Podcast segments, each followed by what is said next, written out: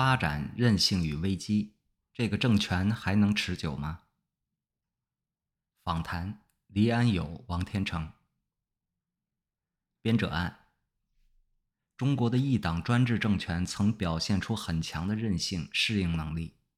习近平所建立的新集权体制是否也同样有这种韧性和能力？他是否有能力修复最近虽然陷入危机的经济？中国的经济发展程度是否已经使民主化变得更加可能？它是否可以不经历民主化而成为一个发达国家？美国及西方一些国家所说的中国威胁是什么？中国将来如何分裂？会有什么可能后果？中国民主季刊主编王天成就这些普遍受到关注的问题，采访了哥伦比亚大学政治学教授、著名中国问题专家李安友。黎安友教授长期关注中国民主人权问题，曾帮助过许多中国学者、活动人士。今年恰逢他八十大寿，我们做这篇访谈，也是本刊全体同仁对黎安友教授的祝贺、感谢和致敬。王天成。李安友教授，非常感谢您接受采访。您长期关注中国的问题，有独到的分析和见解。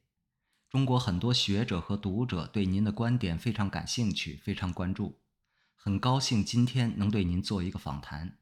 做这个访谈还有一个特殊原因，就是今年您八十大寿。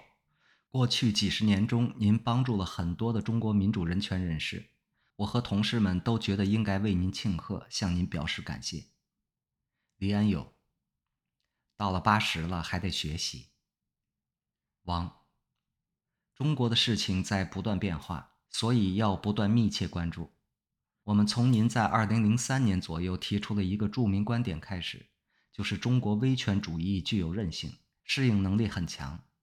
您不同意当时有名的一个看法，即中国即将崩溃，也不同意一些人对民主化的乐观预期。这么多年过去了，看来您是对的。不过现在情况有很大的变化。当时中国经济高速发展，两位数增长率，同时我们可以看到权力继承趋于制度化。现在经济增长显著放缓，前景堪忧。习近平向毛时代的集权主义倒退，当然不能完全回到毛时代，也废除了任期限制，终止了制度化。还有中国的国际处境也显著恶化。您认为习近平的新集权统治是否也具有韧性？离这个问题当然提得非常好。中国现在面临一些经济问题，但这不是第一次，过去也面临过一些比较严重的经济问题，他们过了关，因为他们管理经济的一些专家非常有能力。这一次是不是比过去更严重一些，值得讨论。因为现在经济的危机可能有三四种特殊情况：一是地方政府债务现在的规模比以前更大，有没有办法解决这一问题？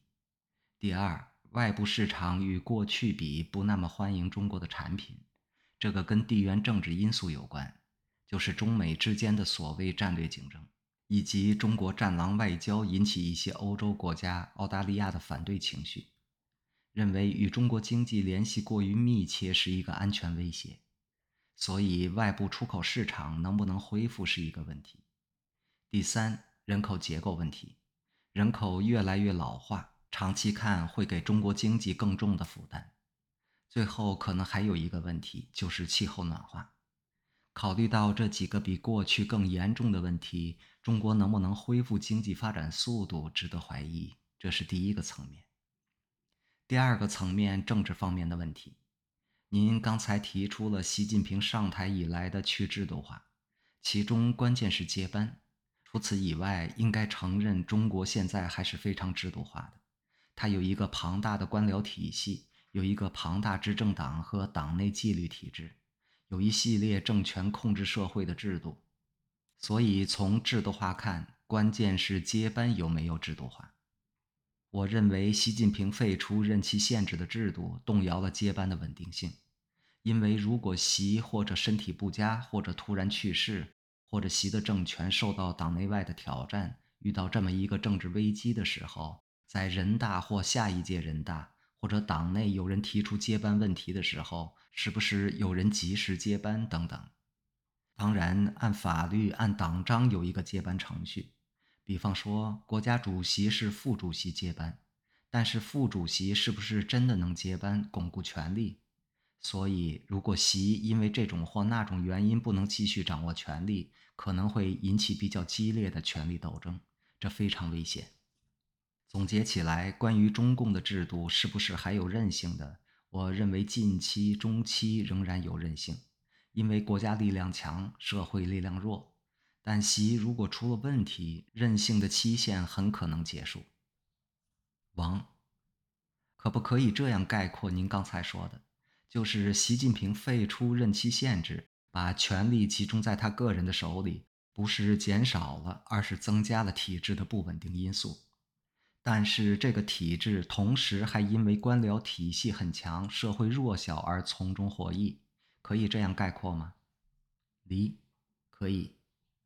王，我们回到经济的观察角度，回到一个非常有影响的理论——现代化理论学者，例如里普赛特，认为民主的产生与存在跟社会经济的发展程度高度相关。过去也有经验研究，比如说已故哈佛教授亨廷顿，他的研究认为民主转型很有可能发生在中等发展程度国家。中国十多年前就已经是中等收入国家。如果亨廷顿的看法成立的话，他现在实际上还比以往任何时候都可能民主化。我们国内国外有很多学者、评论家认为现代化理论不适用于中国。您是否同意这个观点？现代化理论是不是一个适合分析判断中国政治发展方向的工具？离。现在的中国比过去当然现代化多了，人均收入一万三到一万四千美元。中国的中产阶层多大要取决于定义。中国全部人口的三分之一左右是中产阶层，他们住在大城市，教育程度高，有房子、车子等，能够到国外旅游，享受消费主义生活。当然，中国还有三分之二左右的人口比较贫困，属于工人、农民、少数民族等等。但这三分之二的比较不富裕的人口，他们中百分之九十左右受过教育，用互联网、手机、计算机、电视，信息来源丰富。当然，信息都是当局生产的，但他们有这种信息工具，所以包括农民、工人，他们的期望也提高了，对生活的要求提高了。从这个角度来看，应该可以期望中国会民主化。但是，里普赛特和亨廷顿等人的观点不完全一致。里普赛特是一九五零年代写作的，而且他的理论不涉及到民主转型，而涉及到民主稳定。他说，如果是生活水准比较高、中产阶层占多数，一个已经有民主制度的国家应该会维持民主体制而不倒退。亨廷顿提出另外一个观点。认为民主转型、民主的存在、民主的韧性等，主要不取决于经济格局，而取决于政治制度本身。政治制度是一个相对独立的存在。如果政治制度比较强、比较制度化，你的制度无论它是民主还是专制的，都会有效。那么后来有一些学者，比如普热沃斯基。认为一个国家什么时候有民主转型，主要取决于一些偶然的政治因素，跟经济发展程度缺乏必然关系。但转型之后，如果超过平均六千美元人均收入，当时是六千美元，现在可能要更多，因为每年货币在贬值，它就不会倒退回专制。现代化理论对于中国民主化的判断比较复杂。我认为中国情况是特殊的，它是全球人口最多的国家，最近被印度超越了。它历史复杂，社会结构复杂，外部环境复杂，不能用简单的学术理论去概括中国的未来。王，中国的确是一个非常复杂的国家，而且应该区分民主与存在的条件。我们接着往下走。过去有不少的权威国家都经历过经济的高速成长，比如智利、韩国等。但是后来经济放缓，他们就陷入危机，发生了转型。斯坦福大学的戴亚门教授认为，现代权威国家有一个经典悖论：一方面需要做到经济快速发展，提升生活水准来维持统治，但是经济发展本身也会预备有一天可能摧毁专制的力量，包括刚才谈到的中产阶级和独立的公民社会。当经济放缓，不能满足人们对生活的期望，危机可能就来了。我认为，从大的方面看，中国其实也在经历这样的悖论。虽然对中产阶级、公民社会在中国的发展可能有不同看法，您是否认为中国也陷在这样一个悖论中？您如何评估经济放缓对中国共产党政权构成的政治挑战？一，这个问题我们能不能这样描述？就是它如果能够达到快速发展的目标，长期看会威胁它的政权。因为越是快发展，社会中各种力量的知识程度、资产的拥有量、对生活的需求、对外部世界的认识等等就越高，就越快培养一些早晚会反对专制统治的力量。但同时，如果不快速发展的话，会引起大家的不满情绪。举个例子。现在我们听说，中国的年轻人，就是十六、十七岁到二十多岁的人，失业率超过百分之二十，不能就业的人会不满意，很多人要到国外读书或者读第二个学位等找出路。年轻人不满意对任何一个政权都是非常危险的。在过去中国的一些历史中，学生是最危险的，对不对？王。我做学生的时候开始参加造反。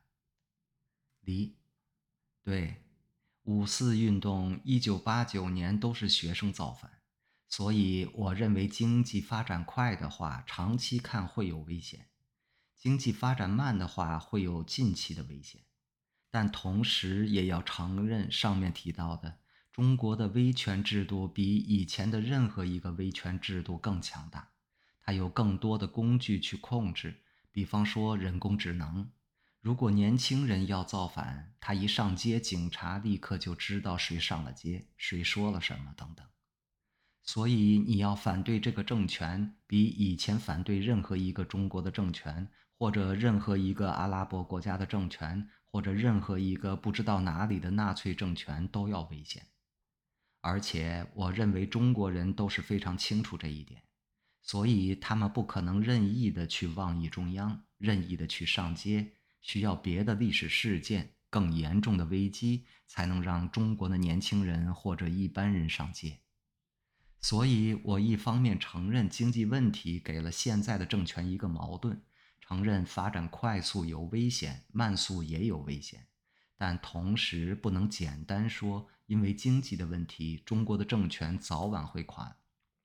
中国的政权早晚会倒台，我没有信心那么简单的判断未来。王，现在经济放缓显著，的确遇到了麻烦。新冠疫情之后，经济没有像预期那样有大的反弹，焦虑、失望的情绪非常普遍。有一种观点认为，尽管经济很糟糕，共产党可以用更残酷、严厉的手段控制，可以变成北朝鲜那样。经济不发展，贫穷也没关系。我觉得北朝鲜和中国不太一样。北朝鲜的人没有享受过经济高速发展的好处，中国社会各个阶层在经济发展中间期望值提高了。例如，对现在出现的经济问题，共产党不能像以前一样修复。您觉得中国变成北韩的可能性有多大？离，我自己认为没有这个可能性。第一，你刚才提到中国现在已经富裕了很久，它不可能倒退到北韩的地步。第二，北朝鲜非常孤立，跟外部没有什么来往，中国已经打开了大门，没有彻底关门的可能。第三，我要承认北朝鲜是一个谜，我明白北朝鲜怎么能够这样，是不是跟朝鲜人的文化有关系？跟朝鲜与韩国是分离的紧张格局有关，我认为很难从社会学的角度理解北朝鲜怎么能够维持这么一个制度。但是我不认为中国可以这样做，因为中国老百姓太聪明，他们的自尊不会接受这种待遇。王，到现在为止还没有这样一个先例，就是一个国家到了中等发展程度后，它不经过民主化就上升为发达国家。当然，这里我们不考虑一些石油出产国。若干年前，华裔政治学家裴敏欣教授在我作为中国战略分析共同主编时对他做的一次访谈中，特意提到了这一点。中国现在已经是世界第二大经济体了。您认为中国是不是有可能成为一个例外，不经历民主化而成为一个发达国家？离。从某种角度去看，中国已经是一个发达国家。从技术发展、工业化程度看，它已经是一个高技术化、高教育化、高交通化非常发达的国家。有些中国人来到纽约，认为纽约是一个不发达地区。比北京、上海落后。王，他们说纽约像第三世界。一，我们看起来像落后国家，中国是发达的。所以从这个角度看，闵鑫教授的观点已经被否定。中国提出了一种另类现代化观点。传统上，我们认为现代化的模式只有一种，就是资本主义、自由主义、民主等等。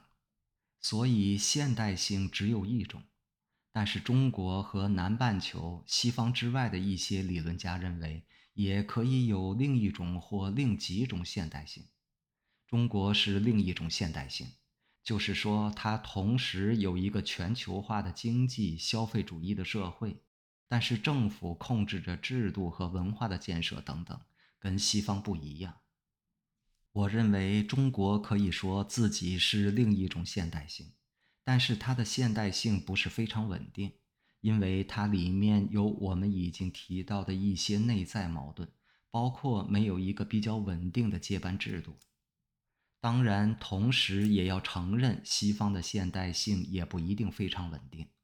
从历史的角度看，美国的制度会不会永远存在？欧洲的制度会不会永远存在？都是动态的局面，都是在不断变化的过程当中，历史是不停止的。有一个理论家过去说历史终结了，是吧？王，福山的历史的终结。离，可是我们发现历史没有什么终结，除非打核战终结，或者气候暖化终结人类历史，终结人类才能终结历史。有人类就不会终结历史。我们有点偏题了。的确要承认，西方也有它的问题，但是中国的另类现代性特别不稳定。我不是说它五年或者十年之内或者多少年之内发生危机，这个我不知道。但是我相信它早晚会有一个根本的变化。中国到根本变化的时候，是会转好还是转坏？这个是一个值得讨论的问题。王，我觉得什么算发达国家，应该有一个指标，就是刚才我们说过的人均收入。中国虽然现在是第二大经济体，但人口很多，平均收入还是不高的。离，中国的人均收入一万三到一万四，当然没有日本、韩国、美国、欧洲那么高。但是还是不错的。王，还有东欧国家，比如波兰、捷克等等，人均收入也要比中国高不少，属于发达国家行列。我们现在转到另一个问题，看看最近中国的国际环境。美国和西方盟国已经形成了共识，大家要共同应对中国威胁。最新的说法叫去风险化，与以前不一样。对华政策转向强硬，其中一个重要内容是限制关键技术出口和进入中国，包括半导体芯片、人工智能等。您前不久提到西方对华政策这种转变会刺激老百姓的民族情绪，老百姓会更加支持政府，这一点上可能不利于中国的民主化。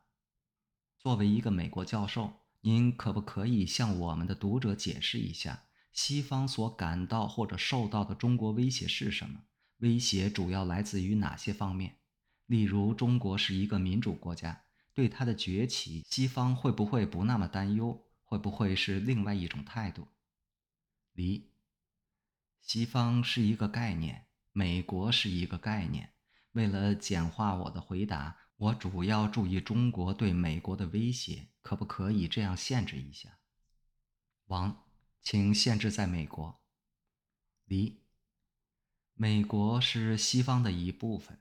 所谓的中国威胁，对于美国具体是哪些，在美国是很热烈讨论的一个问题，我们都能够同意。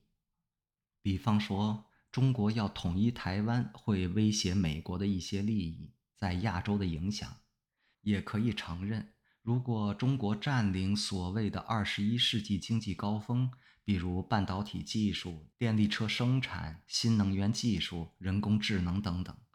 换句话说，谁能够占领、控制这几个二十一世纪经济非常关键的领域，谁就占有优势，赚更多钱，会或多或少控制别的国家的经济和信息，更方便进行信息战、间谍活动。所以，台湾是一个问题。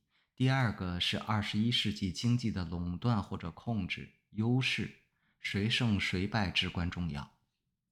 其次，还有很多别的。不一定那么清楚的方面，比方说中国要不要推广它的意识形态到别的国家，要不要动摇西方人权民主意识形态的权威，它要不要在非洲或者南美或者中东取代美国和西方的影响，它要不要取代西方控制国际组织，比如联合国、世界银行、世贸组织，要不要建立一个所谓的新国际秩序，这些都成问题。西方学者到现在为止没有一个共识。我自己的观点是，我们为什么搞不清楚中国的威胁的一个理由是，习近平说话不是非常清楚，他没有很清楚说他的中国梦在国际领域具体是什么。他当然在台湾问题上，在中国的技术发展上很清楚，但是别的问题他用比较朦胧的提法。比如说，国际秩序民主化、人类命运共同体，这些究竟是什么意思？很难说。所以这个问题不能做一个非常清楚的结论。但是我认为，如果我们看最基本的层面，就是中国威胁台湾、威胁西方在技术领域的优势，这两点已经足够告诉我们与中国的拜登政府所谓的战略性的竞争是什么。这个战略性竞争已经够严重、够庞大、够重要，所以我认为西方的决策者可以基于这两个威胁制定推展政策。台湾问题不只是台湾的，也对西方同盟体系稳定性构成挑战。如果中国可以用武力统一台湾，美国和日本、澳大利亚、北约、欧盟的同盟关系都会被动摇。因为美国会失去所有的可信度，所以我认为台湾问题不只是一个区域性的问题，它是一个很大的全球性的问题。还要说一句，我认为武力攻台是一个零和游戏。为什么是零和游戏呢？因为有一部分人认为我们可以提高互相信任，可以找一个办法谈判。我并不认为。中国应该把情绪的因素、心理的因素和百年侮辱的因素放在一边。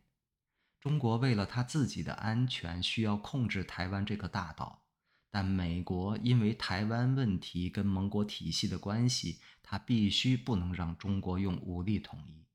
我们可以拖，把这个问题拖到未来，但不能找到一个两边都高兴的解决方法，是不是？王。台湾当然是一个非常突出的问题，不能接受以武力解决，也不能接受一个专制政权吞噬一个民主政治体。我的另一个问题是：假如中国是一个民主国家，对于它在政治、经济、军事上的崛起，它对周边和更远地方影响、控制潜力的增强，美国、西方的态度是不是会有些不一样？我今天问了很多假设性问题。第一。好的，我刚才提到，中国作为一个地理存在，一个庞大的地理存在，它在海边有所谓的第一岛链，日本岛、台湾岛、菲律宾岛、印尼岛到新加坡、马来西亚等等。海军如果要自由地穿行大海，它要通过第一岛链。如果台湾不是中国控制的，它不能穿越第一岛链自由地去大海。中国为什么要去大海？因为中国是一个贸易国家，进口庞大，出口庞大。进口包括一些非常关键的经济需要的资源，比方石油。所以，我认为。不管是专制政府还是民主政府，或者是王天成还是李安友控制的政府，都要突破第一岛链。要突破第一岛链，只有一个方法，那就是控制台湾。所以这个问题不是取决于执政党的意识形态，而取决于一些客观的安全上的考虑。王。我们在国内和海外流亡人士中，当然其中包括学者、自由知识分子，还相当一部分认为中国的统一是不重要的，可以甚至应该分裂成很多小国。当然，也有很多的中国人很担心，不愿意看到中国分裂。我从民主转型的角度，觉得中国在政治控制放松后，如果分裂，会让民主转型复杂化。可能会导致民主转型失败，所以我认为应该研究采用什么转型战略，才更可能避免分裂，成功建立民主。在您长期的学术生涯中，第一本著作是关于民国初年北京政治的。从您对中国历史的研究，以及从国际政治的角度，您如何看待这个问题？假如说中国分裂，它可能会有什么后果？一。中国以前有分裂的格局，二十世纪相当长时间是军阀时代。我认为军阀时代的分裂是不能持续的，因为有两种因素发生影响，而现在这两种因素比二十一世纪初更强。一个是刚才才提到的，作为一个地理存在，中国必须统一，如果不统一的话，它的经济不灵，交通受到阻碍，安全也非常脆弱等等。就是说，客观来讲，它必须统一，自然而然是一个统一的存在，而不是一个分裂的东西。它一分就要合，就会有一种内在动力要统一。第二个因素是人性，人性本恶，对不对？比方说，你是广东的统治者，你当然要控制福建、广西、云南，你认为自己不安全。因为你怕福建的统治者会攻击你，所以你要先攻击他等等。所以，如果再有一个军阀分裂的时期，军阀和军人当然还要打仗。所以，我认为不仅从地理上的客观、自然而然的性质来讲，从人性的观点来讲，如果中国分裂，为了不让分裂的状态继续，就一定要经过一个统一的过程。从外部的观点来看，分裂的中国并不是好事，因为第一，它不稳定；第二，它不富裕。从外国的角度看，现在的中国虽然有一个所谓“中国威胁”，它也有一些好处，比如我们知道是谁执政，对不对？我们如果有一个问题，我们知道要给习近平打电话，他有权利解决；如果他不愿意的话，他有权利回答你。如果中国是分裂的，它还是一个人口非常多、经济很重要的国家，在国际问题上，像气候暖化、国际组织问题等等，它还是一个关键的国家。如果它分裂了，我们不知道谁能够接电话，所以我是认为西方不太想看到中国分裂。王，非常感谢您的这些细致的评论。最后一个问题。我们刚开始时说过，今天做这个访谈，除了中国很多学者、活动分子对您的看法非常感兴趣，还有就是今年是您的八十大寿，按中国传统应该特别庆祝。您过去帮助了很多中国民主活动人士，包括我本人也是您帮助到哥伦比亚大学访学的。借这个机会，可否请您对您曾经帮助过的人说几句话，包括您的期待？